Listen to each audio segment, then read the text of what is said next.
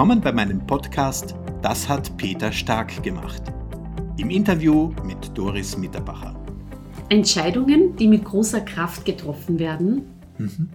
die haben ein sehr gutes Ergebnis, hast du vorher ungefähr mir erzählt. Ja, ja genau. hast auch die Quantenphysik und, und Studien, ja. von Studien gesprochen. Genau. Jetzt erlebe ich es aber in meinem beruflichen Alltag sehr, sehr oft, dass Menschen eine Entscheidung treffen, durchaus mit Kraft und mit mhm. Entschlossenheit, mhm. Weil einfach der Druck der Veränderungen so groß ist. Mhm. Und trotzdem erlebe ich so oft, dass die Menschen entweder dann doch nicht losgehen, am nächsten Tag ist es doch nicht mehr so wichtig mhm. und dann traurigerweise an ihrem Ziel gar nicht ankommen. Kannst du mir sagen, was kann man dagegen tun, wenn sich da jetzt jemand ja. ertappt fühlt oder abgeholt fühlt? Ja.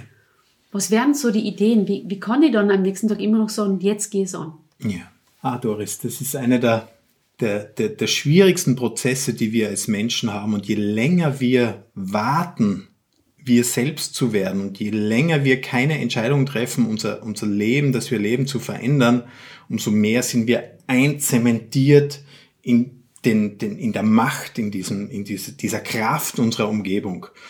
Wir werden ja von, von klein auf, das haben wir im allerersten Podcast ja auch schon besprochen, werden einmal so Grundmuster gelegt von uns. Die können wir, die können wir verändern. Ähm, es braucht nur, je mehr Außeneinwirkung kommt in unserem Leben, umso mehr Kraft braucht es, um sich zu verändern. Umso mehr Energie müssen wir einsetzen. Äh, es kommen da noch die Medien dazu. es wird uns ja auch sehr, sehr schön erklärt, warum die Dinge so sind, wie sie sind. Also es wird uns auch jegliche Ausrede geboten, warum wir möglichst nichts verändern sollten an dem, was wir gerade tun. Das heißt, der Antrieb, den wir, den wir in uns haben, der muss richtig groß sein, je, je länger wir schon in, in gewissen Grundmustern herummarschieren. Mhm. Und das, was du beschreibst, dass jemand sich ganz intensiv auseinandersetzt und sagt, ich entscheide mich für was anderes und wenige Tage später fällt er wieder scheinbar zurück in sein altes, in seine alte Rolle, das ist ganz furchtbar. Und je öfter das passiert, umso mehr ist man wieder natürlich einzementiert und sagt sich selber, boah, ich komme ja doch wieder nicht weg. Darum ist es eine sehr, sehr subtile Geschichte. Wenn du Entscheidungen vorbereitest im Kopf, dann bist du verdammt, sie durchzuziehen, weil sonst dein ganzes Mind zu dir sagt, aha, hast du schon wieder was vorgenommen, aha, wolltest schon wieder eine große Änderung machen, aha, uns hast du schon wieder nicht geschafft. Mhm. Ja, wir sind ja unsere größten Feinde auch und Widersacher äh, mit uns selbst, weil wir oft so, so unzufrieden mit uns selbst sind. So erlebe ich es zumindest bei mir. Deshalb bin ich ganz, ganz sensibel in den Dingen, die ich mir selbst vornehme. Ich nehme das extrem ernst. Wenn, ich, wenn mich jemand fragt, was hast du denn vor die Woche, dann bin ich total vorsichtig, was ich demjenigen sage und sage auch nur die Dinge, die ich tatsächlich jetzt schon weiß, die ich auch entschieden habe, die passieren werden. Mhm. Äh, wenn jemand zu mir sagt, ja, und wirst, wirst eh eine Skitour gehen nächste Woche und ich gehe in, ich bin mir noch unsicher, sage ich lieber nein, weil mhm. ich weiß, was das mit mir macht, meinem Mind.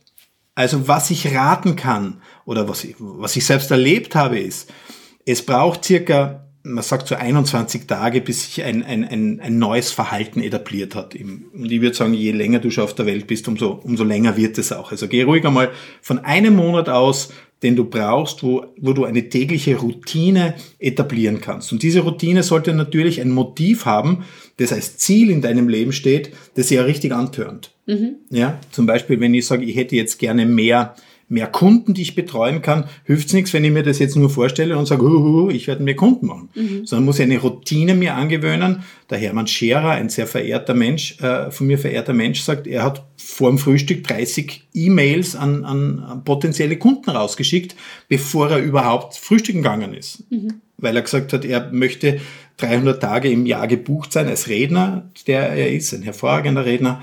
Ähm, und deshalb hat er sich das in Scheibchen runtergeschnitten, wie viel er dann täglich mal anschreiben muss. Und das hat er zur Routine etabliert. Und natürlich wird sein Kopf gesagt haben, na geh, bleib noch ein bisschen länger liegen und jetzt kannst du ein bisschen schlafen. Gestern hast du vielleicht eine über den Durst getrunken. Ist doch gescheiter, die 30, die kannst du später auch noch machen. Nein, er hat gesagt, das ist meine Routine. Und das ist ganz, ganz wichtig, dass du es in so Scheibchen runterschlägst, schneidest und dann eine Routine etablierst. Und dann muss dein Ziel, das muss richtig, es muss dir wirklich, wenn du, wenn du an das denkst, wenn du es visualisierst, wenn du das vor dir hast, dann muss dir das so richtig packen, ob es ein Auto ist, ein Urlaub ist, ein Partner ist, ähm, eine Familie ist, ein Haus ist, eine Lebenssituation ist. Das muss dich so packen, dass du wirklich so einen heiligen Zorn kriegst, warum du nicht dort bist. Ja? Mhm. Und diese Kombination aus dieser Energie, dieser Zorn durchaus auch äh, oder diese Freude, je nachdem, wie man es empfindet. Und dieses dann in kleinen Scheibchen sich immer wieder bestätigen, ich schaffe das, ich entscheide mich dazu und ich gehe diesen Weg. Das ist eine Kombination, die ist unschlagbar. Mhm. Es gibt ja bei vielen Häusern das Schild Achtung, bissiger Hund. Ja, genau. Das passiert uns Menschen auch mit sogenannten Freunden. Ja. Achtung. Ja, ja. Denn ich habe es auch schon oft erlebt, wenn man von seiner Idee erzählt, dass dann jemand wie mit einer Stecknadel direkt in den Luftballon stoßt und Ja. sagt, aus. Ja. Gebitte. ja. Das ist auch so eine Gefahr, oder? Die Das lauert. ist absolut, das ist die, die größte Gefahr, die wir haben, weil ähm, je, je weniger Selbstbewusstsein wir haben und je weniger Entscheidungen wir vorher schon gewohnt sind zu treffen für uns selber, umso größer ist die Gefahr, dass uns jemand die Schneid abkauft. Und die meinen das oft gar nicht böse, ähm, sondern Eltern vor allen Dingen wollen oft ihre, ihre Kinder vor überzogenen Erwartungshaltungen schützen. Ja? Ein Kind entscheidet sich, ich werde Astronaut und die Eltern erklären sofort, warum das nicht sein kann oder was man bis dorthin tun muss. Äh, Und kleine Kinder lassen sich die Schneider weniger abkaufen noch. Aber je länger man das natürlich einhämmert auf ein Kind, dass es das nicht schaffen wird, umso, umso kleiner ist ja die Wahrscheinlichkeit, dass es schaffen wird.